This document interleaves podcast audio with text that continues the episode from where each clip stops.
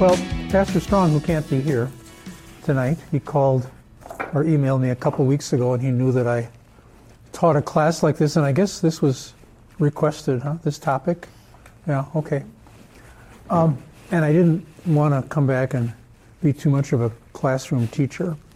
So, what I envisioned doing was um, getting you grouped up so that you'd, you'd have maybe I'd, maybe I'd meet a few experts on one of the other religions and you could help on this. But I, I, wanted to call this the religious deli because I'm looking at the ways people talk about about religions, and I would say in class, um, you can't treat religions as though it's, it's a delicatessen, and just go in and take whatever parts you want, which is really pretty popular to do. And so when I knew I was doing this topic, I, I got on Google and found an old book that was called The Religious Deli. And the author tries very hard to talk about how the religions are all really pretty much the same, but just with different, you know, terminology or cultural differences. But I also noticed that he really, he, I didn't finish the whole book. It was getting to annoy me, but he, um, he, he never really said that Christianity teaches that Christ came to die for our sins.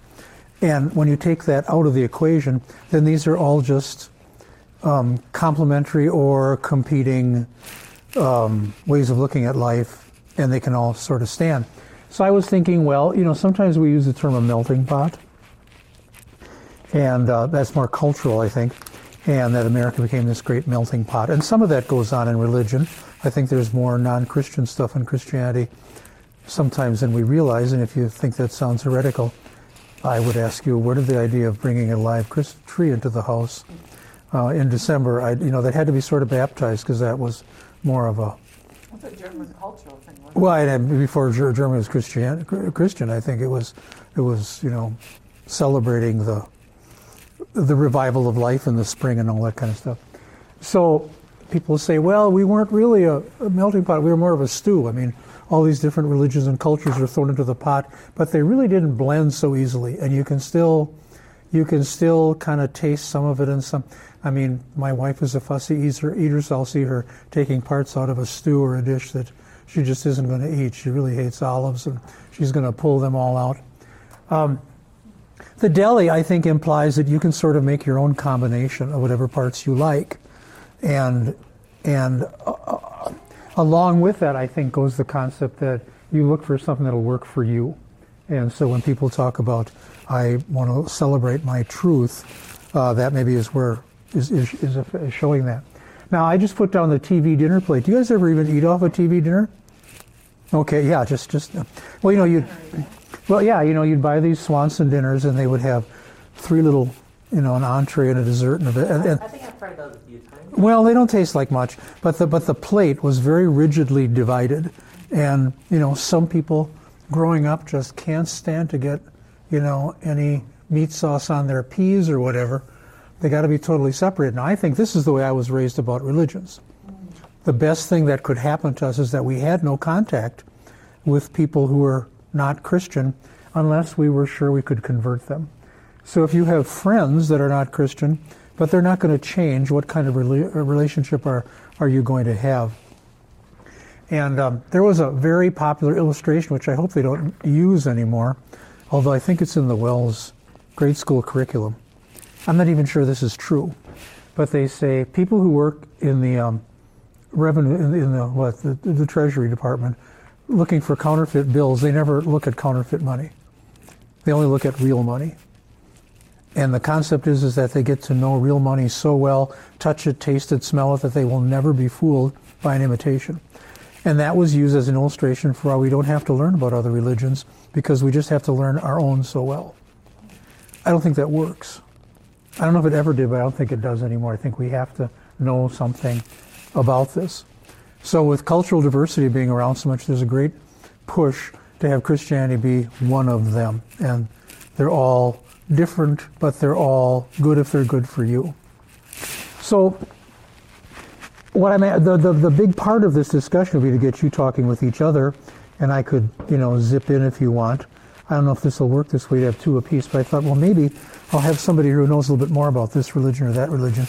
But uh, let's let's just think about ones that we see pretty regularly: Hinduism, Buddhism, Judaism and Islam. So I have a bunch of questions there which you could consider. Um, does the religion have a founder? Do you know who it is? Does it matter?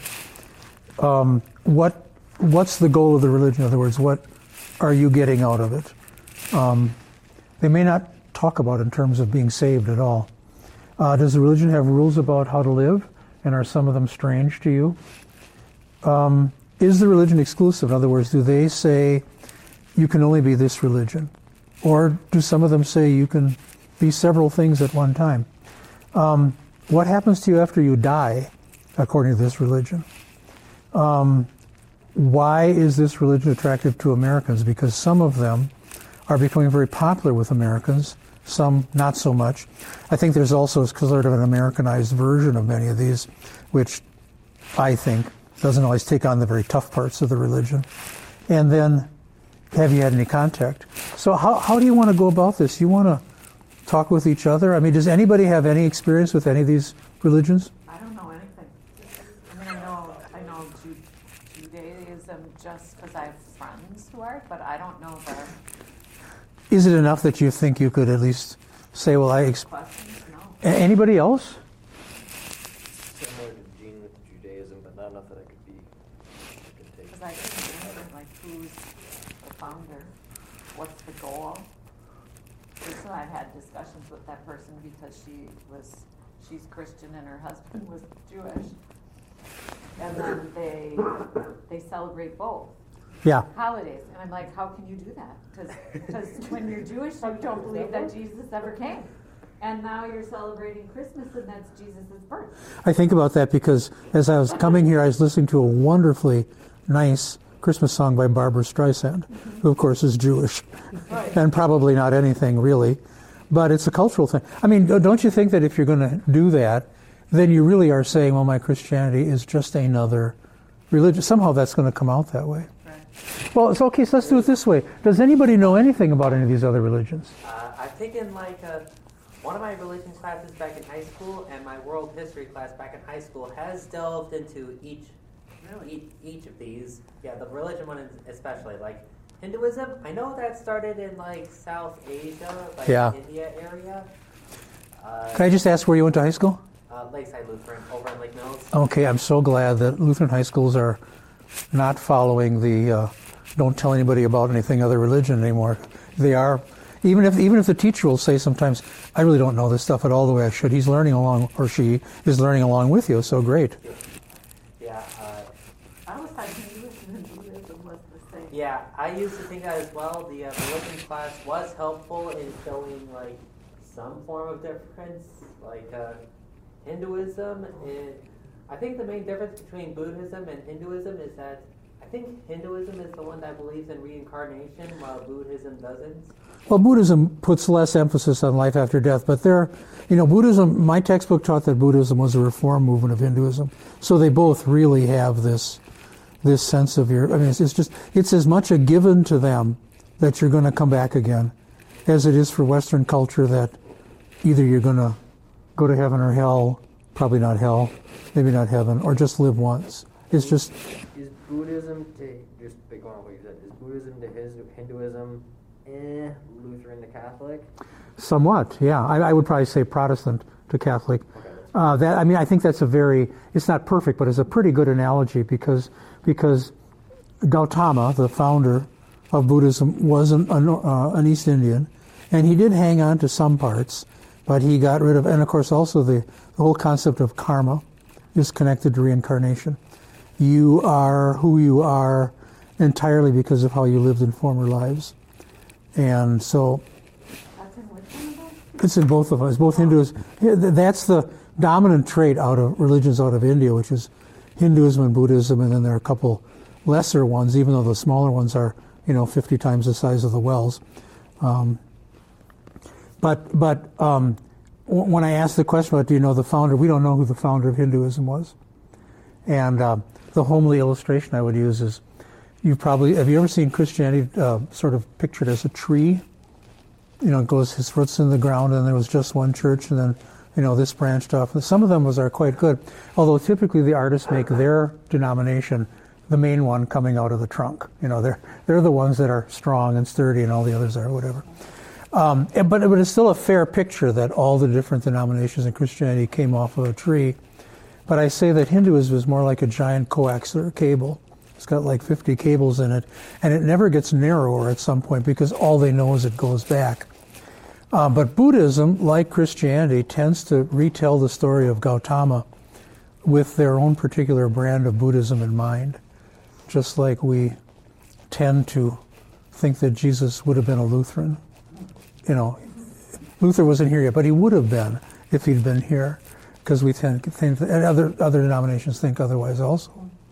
Do any of you think you know anything else about any of these religions? Uh, Islam's probably the uh, easiest because uh, that was actually a whole uh, chapter in one of my world history classes, like the start of Islam, its growth from an empire into a religion. so I know that the founder of Islam is uh, Muhammad, Yes. and it is kind of important since he was from his uh, alleged uh, vision from Ga- the angel Gabriel. He uh, he not only founded the religion but made just about all the rules, basic rules that any Muslim would follow. And he's very highly revered. I mean, you know, if, if you if you say to a Muslim you you worship Muhammad, he will vigorously disagree. But it's pretty close. Yeah, like uh, I think uh, Muhammad is even more uh, feared and revered in Islam than uh, Jesus is because whereas some uh, non-Christians could uh, reasonably get away with mocking Jesus, you can't say the same about non-Muslims mocking Muhammad. Oh man, and and you can't you can't show any disrespect for the for the Quran. There are all kinds of rules where if there are four books, the Quran always has to be on top of the stack, and uh, you do not mistreat it. The Quran is like their Bible. Yeah, it's it's what it's what Muhammad believed was was revealed to him. And so I would tell the story. I had a professor at seminary who suggested that we take a Bible and break the binding and put it all into notebooks and put notes in there. Of course, you know, you had like 40 binders in your car all the time if you did that. And that was before there were any electronic study Bibles. But, but you know, the idea was interesting, but that would be highly disrespectful to do to, a, to do even to the physical, you know, shape of the Quran. Wait, so the Islam religion worships Muhammad? They worship one God, and they use the generic term for him, Allah. Okay. And they will believe that Jews and Christians are trying to worship one God. But they'll say, yeah, you know, the Jews, they said there was one God, but then they all that Baal worship stuff and they got tripped up on angels. And Christians say they worship one God, but they have the Trinity and they can't even explain it to themselves. So what are we going to do? So they, so there's like, they're, they're like monotheism 3.0 in their minds. Like it's the last best expression of it. But there is, I mean, Muslims will talk about God being merciful, but there is no grace as we understand it, where you get the opposite of what you deserve. God will be merciful if you show you ought to be mer- receive mercy. So it's, that's quite different. Is this coming? Any of this coming back to you now? Oh, yes, very much so. Good. Um, Maybe he's pretty strict, if I'm remembering correctly. Islam? You, yeah, you, you were just, they, you know, they, they don't do the mercy. They, they're pretty strict with the whole, you've got someone keeping notes on one shoulder and someone keeping notes and like bad things on one shoulder, good things on their shoulder, and judgment day comes and they just tally them up, and that's how that goes. Yeah, and, and, and there is no uh, sense of original sin. So you are morally neutral. It's up to you.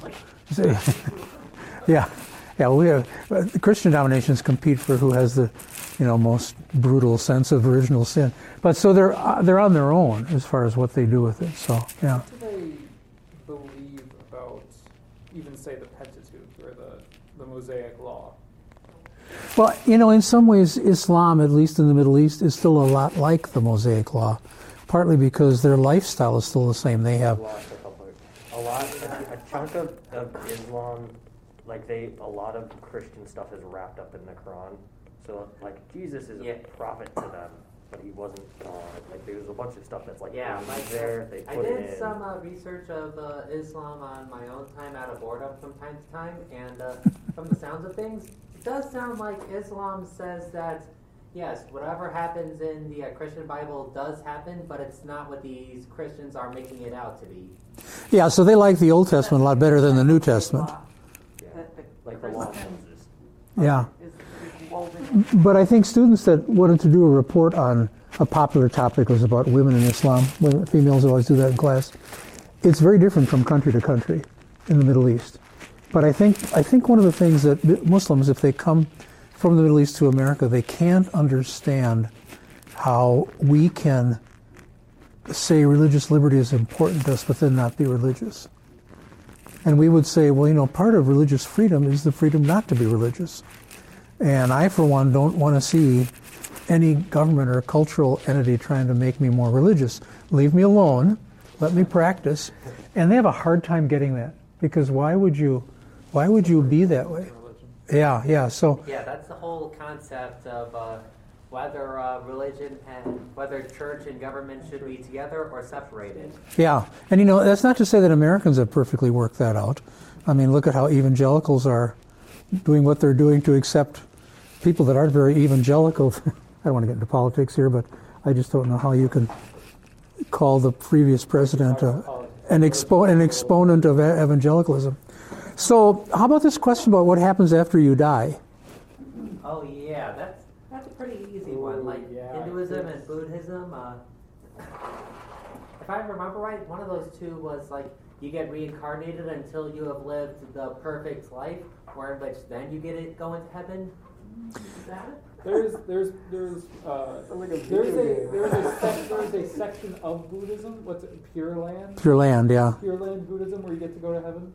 But most of Buddhism is most of Buddhism and Hindu. What's the what's the word in Hinduism for nirvana? Um, moksha. Moksha. Okay, so moksha is um, both both have the same essential concept where you simply stop being you and you become one with the universe. Oh, Uh, yeah. You explained it as you you have your bucket of you and you dump it into the ocean of the universe, And once you do that, you're never you again. and Right. you're one with the universe, and you're at you're at you're in communion with the entire And universe. this happens when you die. And this happens, yeah, it happens. Actually, there's sort of a there's sort of an ascendant level where uh, Buddha did Buddha ever die? Oh yeah, I mean their Gautama dies, but then Buddhists don't believe you have a soul, that you're just all made up of parts, and when you die, all your parts go other places. And then So there's really no permanence. There's no real you that outlasts that. Whereas in Hinduism, you're like a spirit that moves from body to body to body. okay, so that I you kind of explained my question, but I was going to ask. Um, so the Buddha, the Buddha is not reincarnated. Like so, there, there's there's the Buddha, but he's not reincarnated reincarnated because they have a Buddha.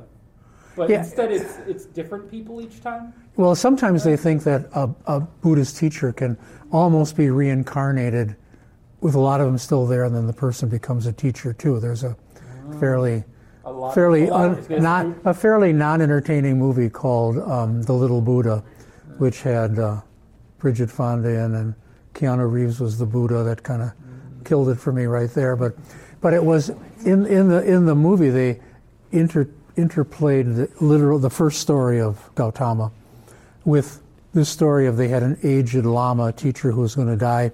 So they were looking for someone born around about the right time. They thought maybe he'd inherit this.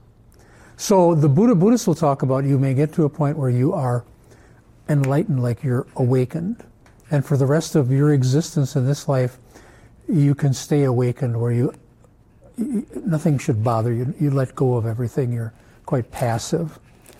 And I, I have the sense that Buddhists and Hindus are both quite passive about life compared to religions that have gone through Western civilization. They want to more change the world. But I would say, you know, just, just set aside Christianity as the only answer. If you look at it, I think there are four things that can happen to you after you die in all these religions together. One is nothing. And personally, I'm not scared at all of nothing. I mean, if I just stopped, if I was only a collection of atoms and when I died I was dead and you know, the only eternal life I had is if someone still remembered me for a while, probably not too long. That that doesn't bother me at all. A second possibility is that you would come back here. And as you said, you come back to keep on improving what you'd done before. But you can also slide back. So you could come back, you could fall behind. And so that's that's a pretty.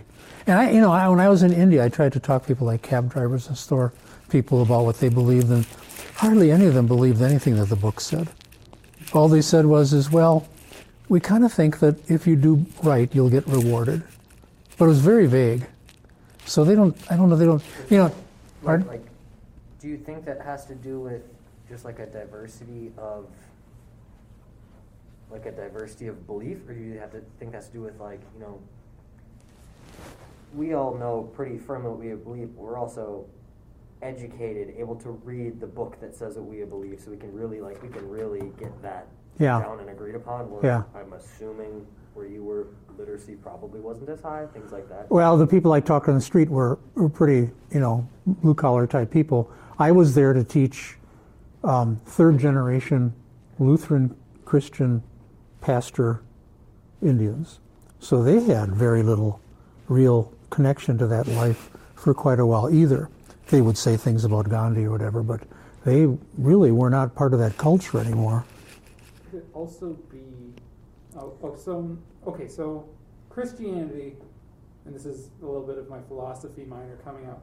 Christianity is a sort of objective religion where there is right, there is wrong, this is right, this is wrong. And so we have that black and white sort of interplay, and there's a little bit of gray in there. Like law and God. But, um, what was that? When you said this is right and this is wrong, you mean like law? And Yeah, the, the law, the, well, the different Law law, like the Ten Commandments, stuff like that. And but with Buddhism and uh, Hinduism, um, especially in Eastern religion in general, um, there's a lot of subjectivism where what's right in one moment might not be right in the next, or what's right for you is not right for me. Um, it's a lot of like, what is the universe demanding of you at this moment? And so that might just be cultural, Oh, Like- interesting. That would make sense too. where uh, the blue collar worker doesn't know what exactly is right or what exactly is wrong. And they're just kind of relying on their innate sense or what the universe asks them to do the moment. Yeah, there is in Hinduism this concept that there is a universal law of what is right and wrong called the Dharma, which is kind of written into people. That's one of those words that has an H in it with no apparent purpose. D H A R M Y. So if you say, well, you know, you got to live a good life to advance and you get better karma, well, better a better life by what measurement? So that like Christian, you know, Christianity says that the law was written in our hearts, but then they say it was also written in the scriptures. Uh, Hinduism says that the Dharma was written out in the Code of Manu. And actually, uh, you know, you could learn a little bit about some of these religions by watching The Big Bang Theory or um, um, The Simpsons, because they both had people on their writing staff that were pretty careful about the details. And uh, so I'd ask students, how many of you had parents who said you can't watch The Simpsons? All kinds of hands raised up. I says, well, you really miss an opportunity to get some religious education. So I encourage you to watch every Simpsons episode you can.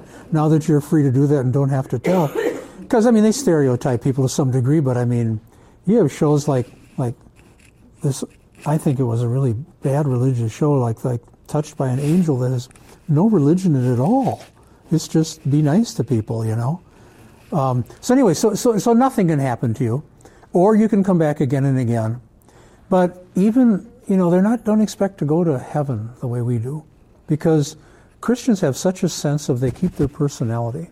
You know, we're told that we will be known, and that we will see, each other again.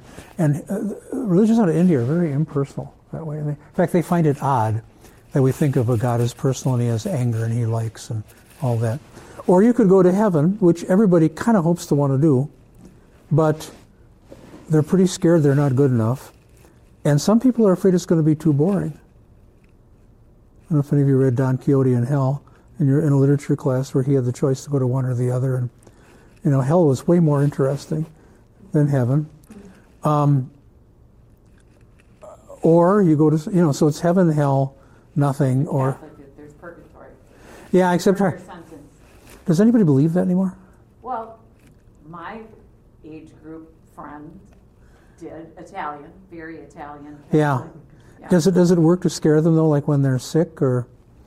Yeah, well, I mean, and she, she was very sick and, and died, and, uh, and I'll tell you, she was scared, she didn't know where she was gonna go, and it wasn't something at all.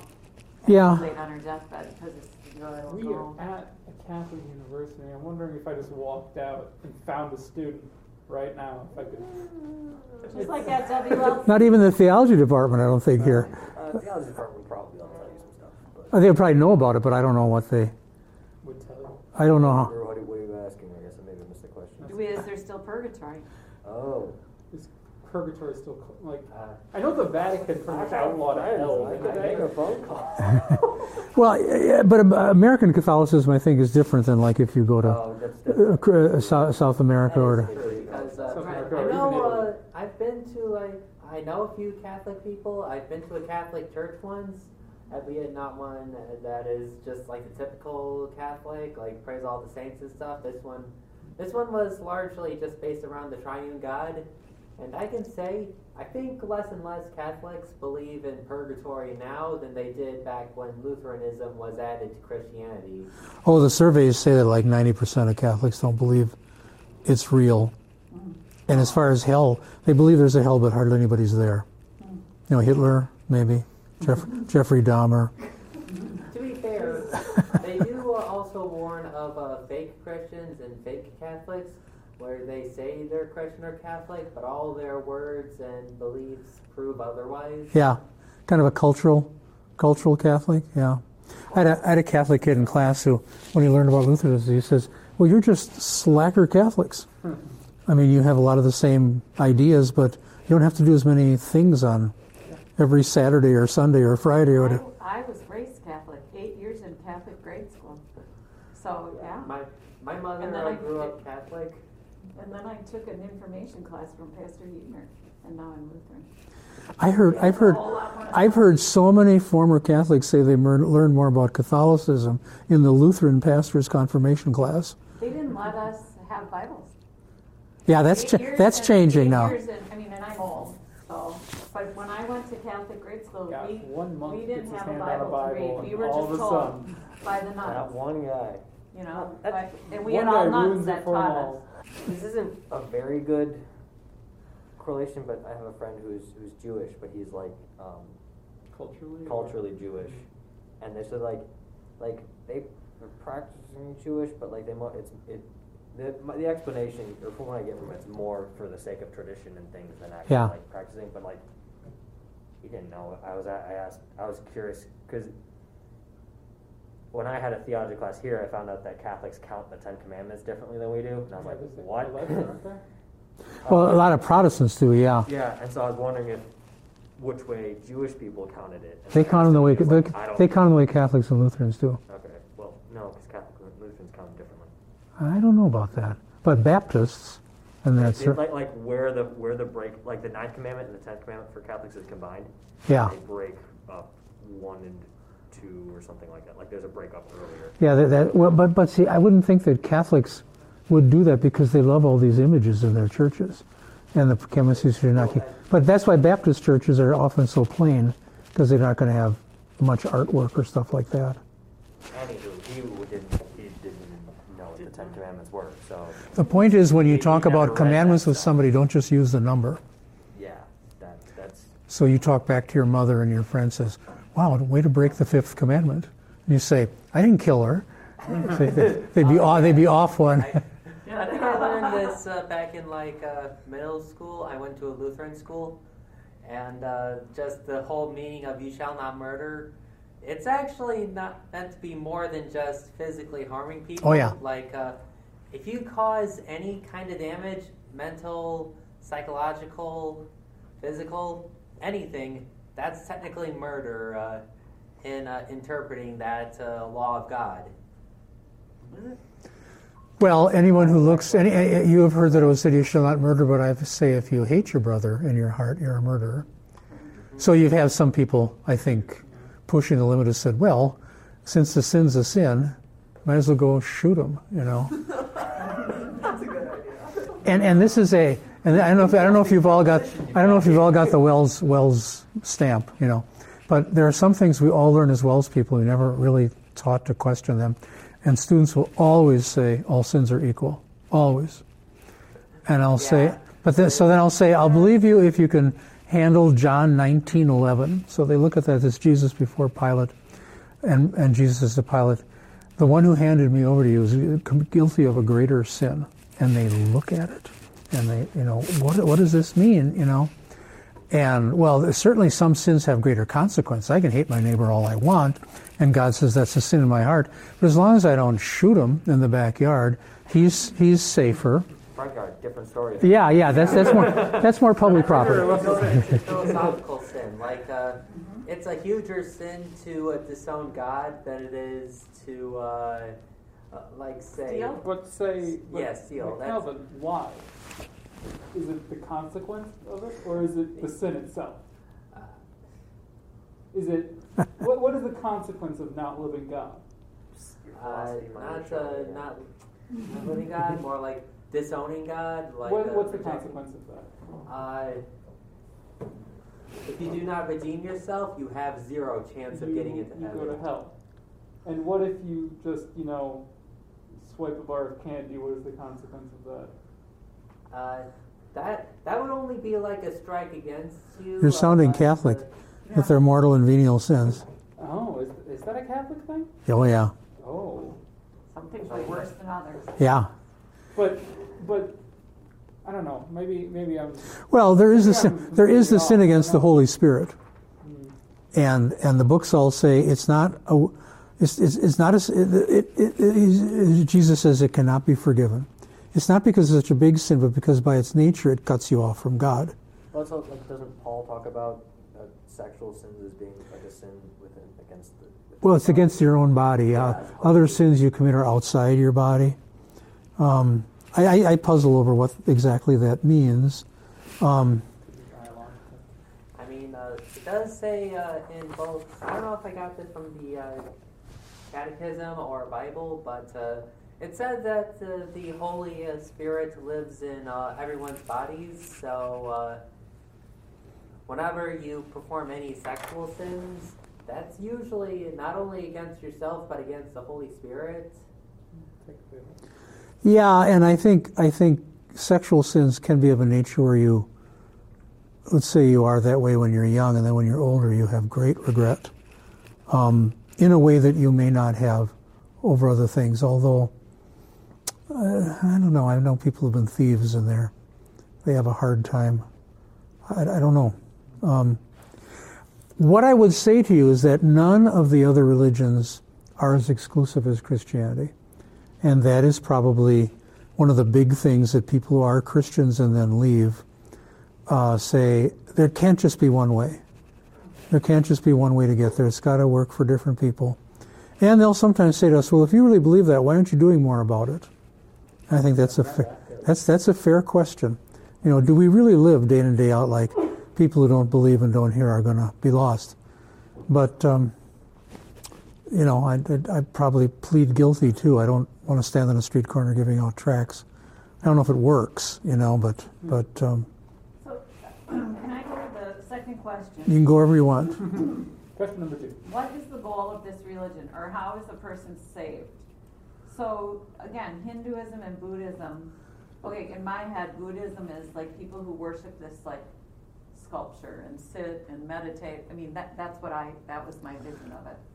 And Yeah. then Hinduism, I didn't, I knew it was Indian, and I, and I had some students who, who were, but, the- you know, they were doing it more because, out of respect for their parents, so they didn't understand what they were doing, yeah.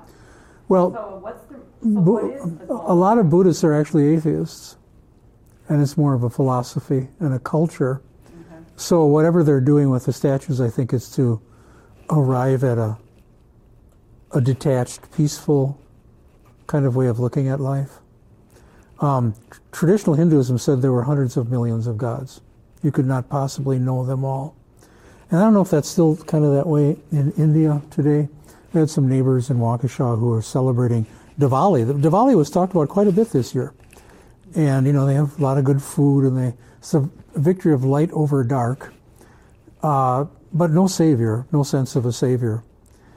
Um, but in America, I think Hindus tend to say all these different ideas of gods are sort of brought under a single godhead type of thing. So they sort of Americanize it a little bit. Um, I've never gone to the temple in um, Delafield, Pewaukee. I'm really not very interested in that stuff now that I've stopped stopped teaching it. I, that's down the list, you know. But um, there is a some Jews have a vague sense that there could be something better for them after they die, but it's very. Um, it- oh yeah, well they, they they say that the Old Testament didn't know anything about a second coming of a Messiah. These are reinterpretations of Christians back into it. Usually Jews are pretty. They're usually calm about, you know, not trying to convert people. But I've listened to some really zealous um, evangel- evangelical Jews, if there is such a thing, not Christians, but they're really trying to convince people that Judaism is better. There is no hell, and that too is largely cultural. Um, in fact, an illustration I used to use because Jews talk about being chosen, and when Christians talk about that, they mean that some are chosen to be saved and others to be lost, and that's not the Jewish sense at all. And here's the illustration. Maybe you lived through this. You are in a family of four kids, and you must all take piano lessons and three of you are really bad at it. But you do it because mom says to, and you know you get through the recital twice a year, and you you know you probably don't really try very hard, but she's she knows you're not trying, but and you know she knows, but okay. And one of your siblings, maybe you're the sibling, is like a musical genius. They can play from their head. They, I knew one person who could recognize the themes of major musical pieces when he was still in preschool. Your mother is not going to settle for the same level of mediocrity from you as she does from your other siblings. And that's the way they look at their relationship with God. They'll say, God has treated the Jewish people better than anybody else, and so we owe him. We owe him to make the world a better place. Well, in some ways, they've been treated a lot worse because because part of what they say is being God's chosen people also opens you to suffering, and we will not be under. But they will say, "Who had the scriptures like we had it? Who had this history?" And look around you at any university. I mean, Jewish people, way beyond their numbers, care about education, do well, are doctors and scientists and philanthropists, and um, and all, and they're not motivated by life after death. What are they motivated by then, other than, you know, we should do it? That's pretty much it. Huh. Now, if you're a good Christian, if you're a good Christian, that counts for Jews. You know, you're an upright person. Yeah, but uh, Two for four. that, that leads to the big question though. What if there's a Jew out there that doesn't actively uh, try to go out of his way to do good? Well, they're out there. There's Christians that don't Yeah. really Steal, kill their killings. Right. I, I think that Christianity has the most to gain, but also the most to lose. Most religions say, well, you're not perfect, but, you know, you can fix this. Here are a few rules, here are a few things you can do to be better. Christianity says you're hopeless. In fact, the more you try to be good, the worse you are. You're dead. And the only hope for you is to re- realize you're dead so that you can see that Christ has raised you up. So there's much more to gain, but there's much more to lose. And, you know, we, I sometimes as a kid used to sit and think, gee, I wish I'd never been born. I don't want to be in this, you know, gigantic win lose thing. And yet, you know, God has opened the door. He's forgiven everybody. He's opened the door to everybody. What's stopping us? What's stopping people? C.S. Lewis has a good line, which I can't exactly quote. He says, I'd love to get rid of the passages about hell in my Bible, but they're in there. And I'm sure that Jesus said them. But really, what do people want? Do they, do they want God to just wipe the slate clean? He already did. You're not, you're not taking it. You don't want it that way whether it's your pride or you know you just look at christians and say god then i have to be like them and you just can't picture that i you know i, I don't know go ahead was that just your hair okay I was just messing with my hair. oh okay well I in class I'd go for any movement above the, you know, the mid mid mid chest area as counting as wanting to say something. Well, so what makes some of these religions attractive to Americans? Well, Judaism, if there's no hell, right? I mean, hell's kind of scary, right? Oh yes, At least as a Catholic, I was brought up to believe it was. yeah, And I still, even when there's the Bible verse, and as I walk through the valley of death, you know, like to me, that to me, how I right now envision it is like when you die, you're gonna have to walk through this, and do you have the confidence and the faith in Jesus to make it through? he's got you by the hand though. Yeah. He's taking you along. There's actually a place in Israel that they call the Valley of the Shadow of Death. It's um, outside of Jerusalem on the way to Jericho. Very hilly, great place for robbers to hang out. And they actually call that. Maybe they did it for our sake though, because they they knew they had a, a Christian group there, so they tried to please them. Does this place still exist? Like, is it still like, uh, It's still there. Yeah. Well, it's it's it's it's it's a well, you know, I I- wouldn't want to be out there by myself. There's a lot of Bedouins that still live out there, and they're usually trying to sell you stuff that's, and they're almost stealing from you for what they're charging for some stuff. But you're out there with a with with a tour bus, you know, and you're pretty safe. But but when Jesus said there was a man who was going from Jerusalem to Jericho and fell among thieves, they all they all got that because that's that's like saying you know he was on the south side of Chicago and ran out of gas. I mean that's a dangerous place to be. Oh, oh Is Jericho I, I could believe a that. plague? Is there is there like a town or something Oh, yeah. there now? Yeah. Oh, interesting. Did they, re- That's a move. did they rebuild on the old Jericho?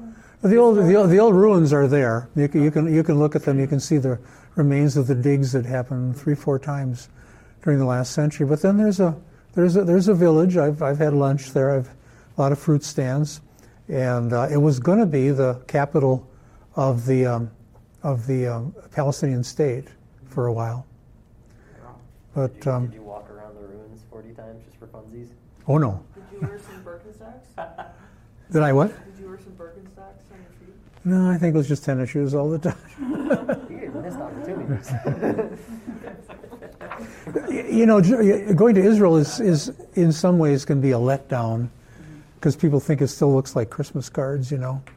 And, yeah, and- and the and- reality is, uh, it's It- just it's, it just looks like I've seen uh, photos of uh, Israel and Jerusalem, and uh, I'm pretty sure it doesn't look too different from the rest of. some parts because there's still that Middle Eastern feel to them. There are streets in Jerusalem, and I don't know if you can walk, you can touch both sides because it's just walking traffic in the old city.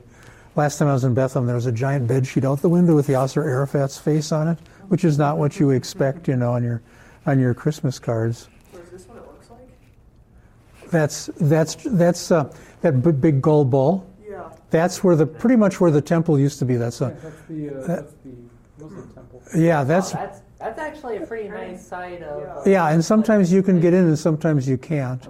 Um, they believe that Muhammad ascended to heaven from there, but then came back the next day. It was just an overnighter. He talked with God, and Had little sleepover. That, I Yeah. never heard that. That that that's pretty odd. I mean, uh, they all talk about it.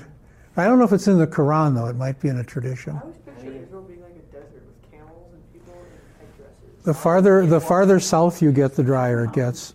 But in the north, there's more water per year than we get. It's the land of milk and honey. So you gotta go from desert to somewhere. I, that that paints a whole new picture as to uh, all the events that happen in the upper areas throughout the Bible. It's a lot greener than you imagine. Yeah. Like uh, when I uh, figured out that uh, most of the Bible takes place in like the Middle East, I was like, hmm, okay, so assume that it's mostly deserty with the occasional grassy place. Egypt, I'm thinking Yeah. The farther the farther south you go, we I was on a bus one trip that we went all the way down to you know there's there's kind of these two fingers that stick up and there's the Sinai Peninsula down to went through the Negev. It was like lunar. I mean there was just nothing growing at all. But up north, um, I've got I've gotten caught in snowstorms and rain. Um, in fact, there's a story in Judges where all the charioteers of whatever country got stuck in the mud and they couldn't move, and we were probably on that same route. And when you're on a road with no no drainage ditches and they get all their rain like eight days a year, it's really a mess. No, it's during the dry season. That's why it was weird that they got out in the mud. Yeah, Uh, Yeah. Pastor Heim did a sermon on it the other day. Well, I think I, th- I think it's this either or of Christianity, this absoluteness that really turns a lot of people off of it. Um, And Islam, is that a growing Oh yeah, religion here? it's growing. Is that because of, of people who are immigrating here? Partially, Or is it yes. because they're converting people? yes, both. I think I think uh, it's uh, both uh, immigrating into America, converting people, and uh, I could be wrong about this, but I heard that one of the big uh, family life doctrines of Islam is have as many kids as you can. Uh, uh, forget about uh, hospital bills or medical bills. Just try to have as much Mhm. kids. I don't know if that's still around in So America. what makes it re- attractive to Americans? Because Maybe isn't Islam, isn't that like where women are like well, in some places, but not all of like them. secondary citizens? I think you have to- can't- They realize You have to not really. cover everything. and- I think you have to think about people like Muhammad Ali and and Kareem Abdul-Jabbar too, both of whom grew up Catholic, and both of whom came to a sense that I can't I can't accept Christianity because Christianity endorsed white people owning black people. And so Islam is a truly egalitarian religion. Um, uh, men and women are equal. Now- In Islam. Yeah, in Islam, even though we hear some terrible things about some some Muslim countries, and I think we have to. Like in Afghanistan? Where- Afghanistan is Yeah. bad. Um, Egypt, not so much. Um, about uh, Iran, Iraq. Yeah, you know, Iran used to be a wonderfully beautiful place. Lebanon, they're they're not anymore. But there's a fundamentalism in Islam, just like there's a fundamentalism in Christianity that's making more rules about stuff. And Okay. Um, I just know, I mean, my daughter is married to South American, so again, a different take on Catholic down there, truly, very different. yeah, But um, the grandma and grandpa were in Saudi Arabia. They he built an airfield. They're, they're pilots, and they lived there and knew like the king. And um, but they had to live on a base, and the the woman, the grandma, would say it was horrible. She couldn't go out unless she had her burqa on, and she could, and that's and that was in Iraq. I think. yeah, yeah. So, and th- so mostly in my head, Islam, to me, in, I interpret it as very down on women, like not equal at all. Like when you say it's egalitarian. Yeah, and you can find passages in the Quran that are harsh toward women, just as some people say they find passages in the New Testament that say your wives submit to your husbands. Um, and so right, they, and a lot of people, well, there's a lot of women in the WELS. that are like, well, we can't vote. We don't have a say. You know, that's I think for, for African Americans in the United States, there was a you know you'll you'll occasionally see an old basketball player or athlete or whatever that has taken on a new name, and they just cannot follow Christianity, and I think you have some of that with Jewish people too. I went to um, Israel six times, I think, always with this same Israeli dual citizen who lives in I guess Mequon now, and one night we'd always have a farewell dinner. And one year, there this one very evangelical Christian woman said to him, I just so pray for you that you'll become a Christian. I mean, right at the dinner, you know. And he said, Christians killed eight of my relatives in, in the concentration camps in Poland. I can't be a Christian. And so I think they will look at that and say that we've been kind of ruled out by the way we've been treated. And yet I know I know Jewish people who become Christians and who say, I really get this whole Old Testament thing. In fact, one man who was raised who was Jewish by culture and religion asked to get a cab in Jerusalem and he prayed to Jesus at the Wailing Wall. And he said it was the most moving moment of his life. So that went together, but they, they pay a price. That With was her- my my Jewish friend. He's I was talking to him once about the whole thing, and he was like, "No, the the Jewish leaders didn't kill Jesus. The Romans killed Jesus, and then later Christians pivoted that on Jewish people as another reason to discriminate against them, and you know, hmm. Jews have gotten the shaft. Yeah, and that's not just said by Jewish people either, that it was Jesus was more of a political adjutant and best to shut him up. This is jumping backwards, but to your point, there was a, a girl I went to high school with who was Islamic, and she was on the climbing team. And at one point, I don't remember why it came up, but we were in a conversation. She was like, "I think I'm going to start wearing," because she didn't wear the headdress, and she was like, "I think I want to start wearing it because I think I want to try and be a better Muslim." And then she wore it for a while, and I don't think we had talked about it later, but she stopped. I guess I wasn't doing it for her, but it was, it was an interesting. Yeah. The Islamic Center has a grade school. You know, there's an Islamic Center off in Layton, 13th and Layton. And they have a grade school, and the girls all wear the moderate, you know, not the, just the eyes. And they will say they really appreciate the freedom of not being judged by their body type. Yeah. You know, it, it, it, it, it hides the body shape rather than accentuates it or even improves it that so much of Western culture does. And they feel kind of a That's freedom. actually a good point. Like, uh, like I'm pretty sure I I've run into plenty of like pro-feminist uh, style stuff both online and in real life, but very rarely uh, do I ever uh, consider the thought of how do Muslim we- women even feel about uh, the whole rule of they're only allowed to show themselves to their husbands, like. Uh, repressed or whatever. Yeah. uh, I, you know, I, I saw a story about a woman who was an actress in, in her middle years, and whatever role she had, there was no concern about her having to wear makeup. I mean, the role called for her not doing that, and she said, This is what it's like to be a man all your life. Men don't care how they look, they don't have to worry about, about that they'll be denied jobs because they skew old or, you know, that, uh, and honestly, a lot of men kind of are that way. You know, and, and, and so I, I could see where they would, the Muslim girls would say, I, I love being in a classroom and just getting to discuss or learn without all the, all the mean girl stuff, you know, that, yeah. I mean, uh, us guys, we can get pretty self conscious about how we look, but uh, not the rest of the world.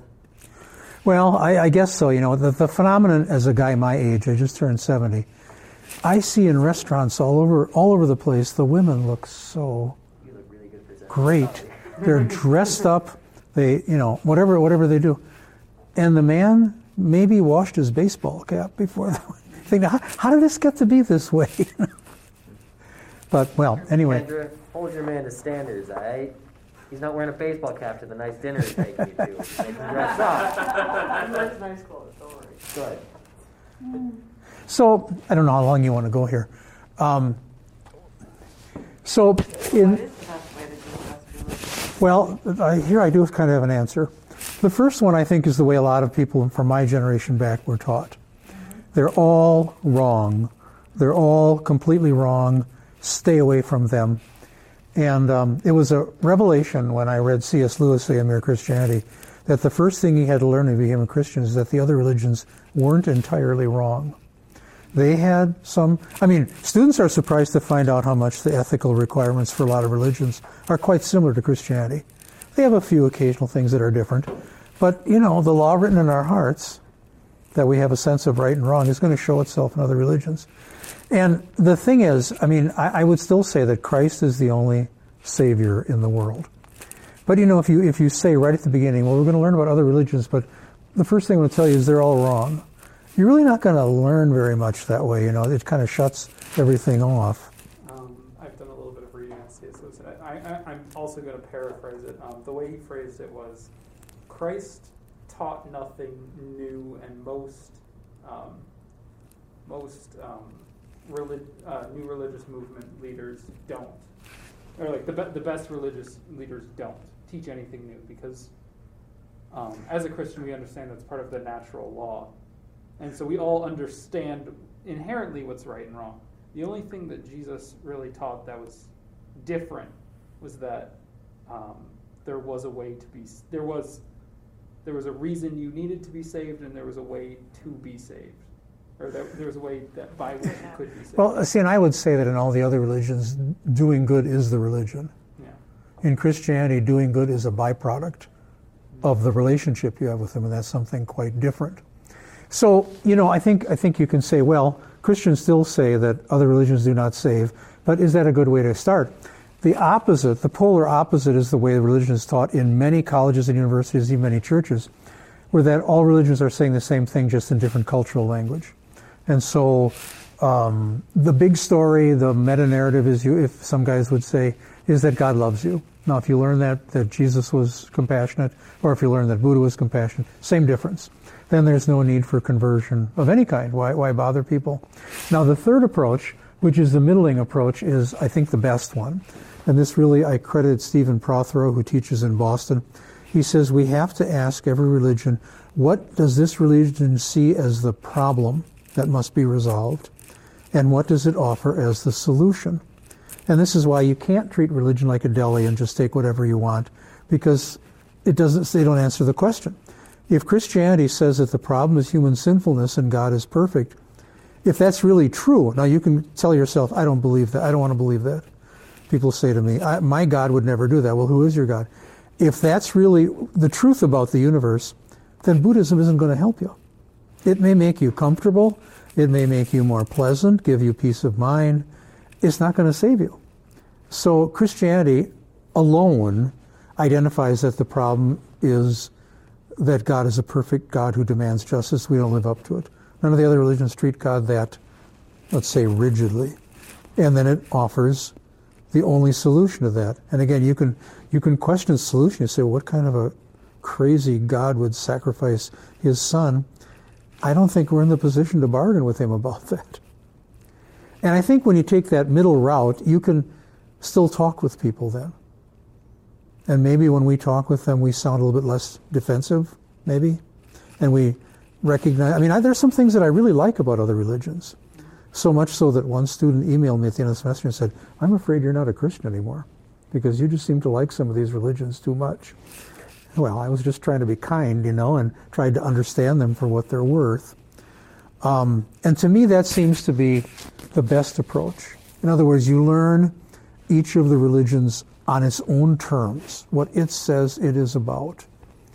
Um, and I wonder sometimes do people, many people say, I don't want a God who is so just and demanding. And I wonder how they feel when they get sick or when they get in an accident and they see how much sin really is the central, you know, problem with the human race. but that's not to say it's going to all be easy. Um, so what I would suggest, well, and sometimes I'll use the illustration too. You go to a restaurant and anybody, all, all the people on the table, any of them can order anything they want, right? And although you know might question somebody's judgment, that's okay. If I go to a place and I can have liver, I'll have it, and the other people can't stand the thought. But it's not right or wrong. But you can't get on any plane at the airport and say, "I'm going to Denver." So I want this one to go there. It doesn't work that way. You can only get to Denver on the plane that's going there. So is religion more like being at the restaurant or more like being at the airport? And I think people find it very hard to picture God in the airport model. Thing. Yeah, but uh, I think the air. This could be just me, but I think the airport one does make a lot more sense when you really think about it. Like, not every airline is going to get you to where you want to go, and uh, there's another factor as to uh, the uh, very occasional to rare plane crash. Like, uh, there's that type of right or wrong. Like, uh, will this air flight get you to your destination safely, or will it not? Well, yeah, yeah. I, I flew on Zambian scare lines, as they call them, a few times, and they did make you feel a little nervous. But um, if, if the universe really operates the way the Bible says it does, then my my only hope is in a Savior because I, I can't do this for myself. And I actually make myself more angry by trying. And so it's a kind of a divine surrender. And I knew, I knew that at the college, I was at WLC 34 years, and they were almost all WELS when I got there. No, there, there were like 200 students, and there were 97% WELS. I mean, there were more non-WELS people than there are, fewer non-WELS people than there are people in this room then. Now it's about 55% Lutheran. And I know I've got students in front of me who are sometimes Muslim. I don't know about any Jewish, um, uh, Asian religion sometimes. And, and I would say, I, I, I, can't believe for you, but I want you to hear Christianity from somebody who believes it, so that you can reject it intelligently, if nothing else, that you understand it. And I think that's the best thing we can do for people, which kind of leads me to the last part here.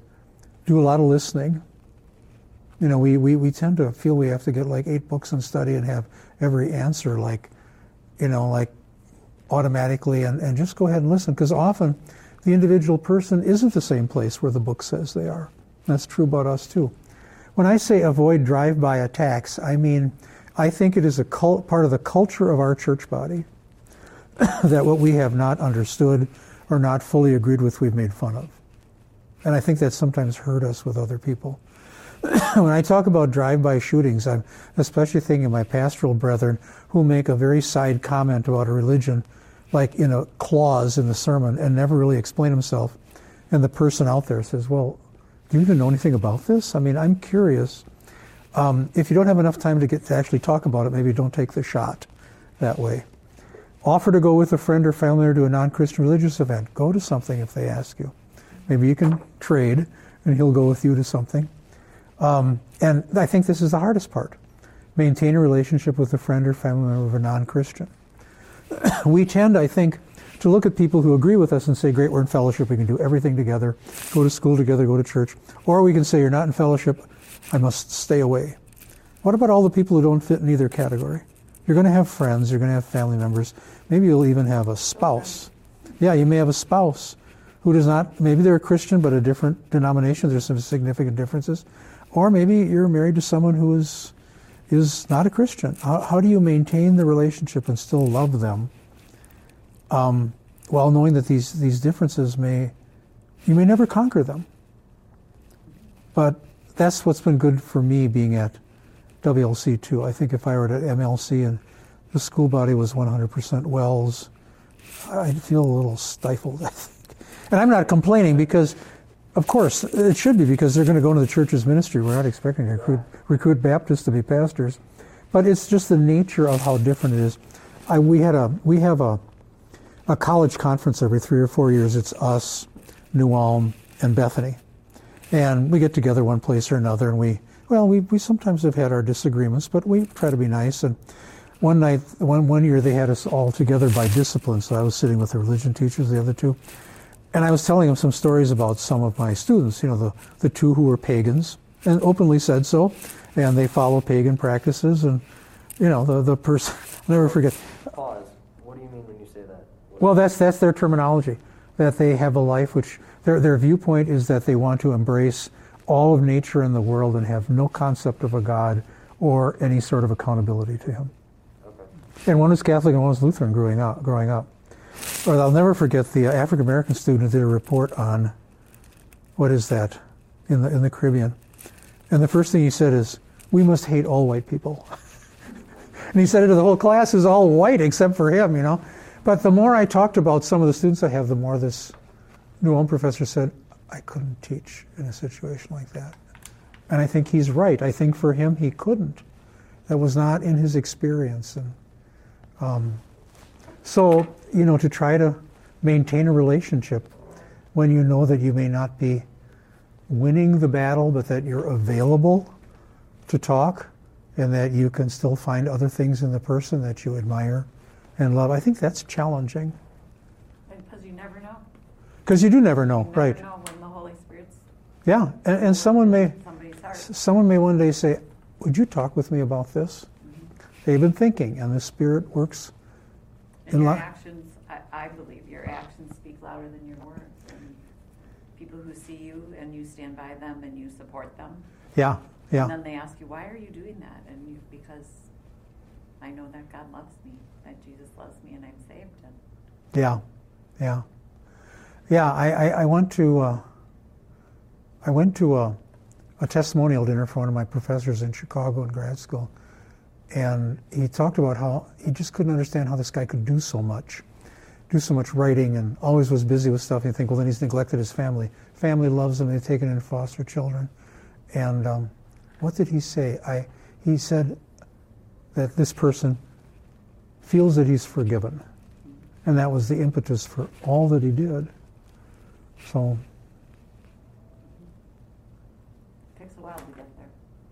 Yeah, and, and there's no guarantee. There's no guarantee either. I mean, you, th- you look at the stories in the Gospels where the person went away, per- person went away, and Jesus was sad, and we don't know how those stories turned out. Well, I don't know if this is what you thought this might be, but. Uh, Any questions? I sometimes would say to classes that I think a class is good when you have more questions when you're done than when you start. But they're better questions then, because you know more about it.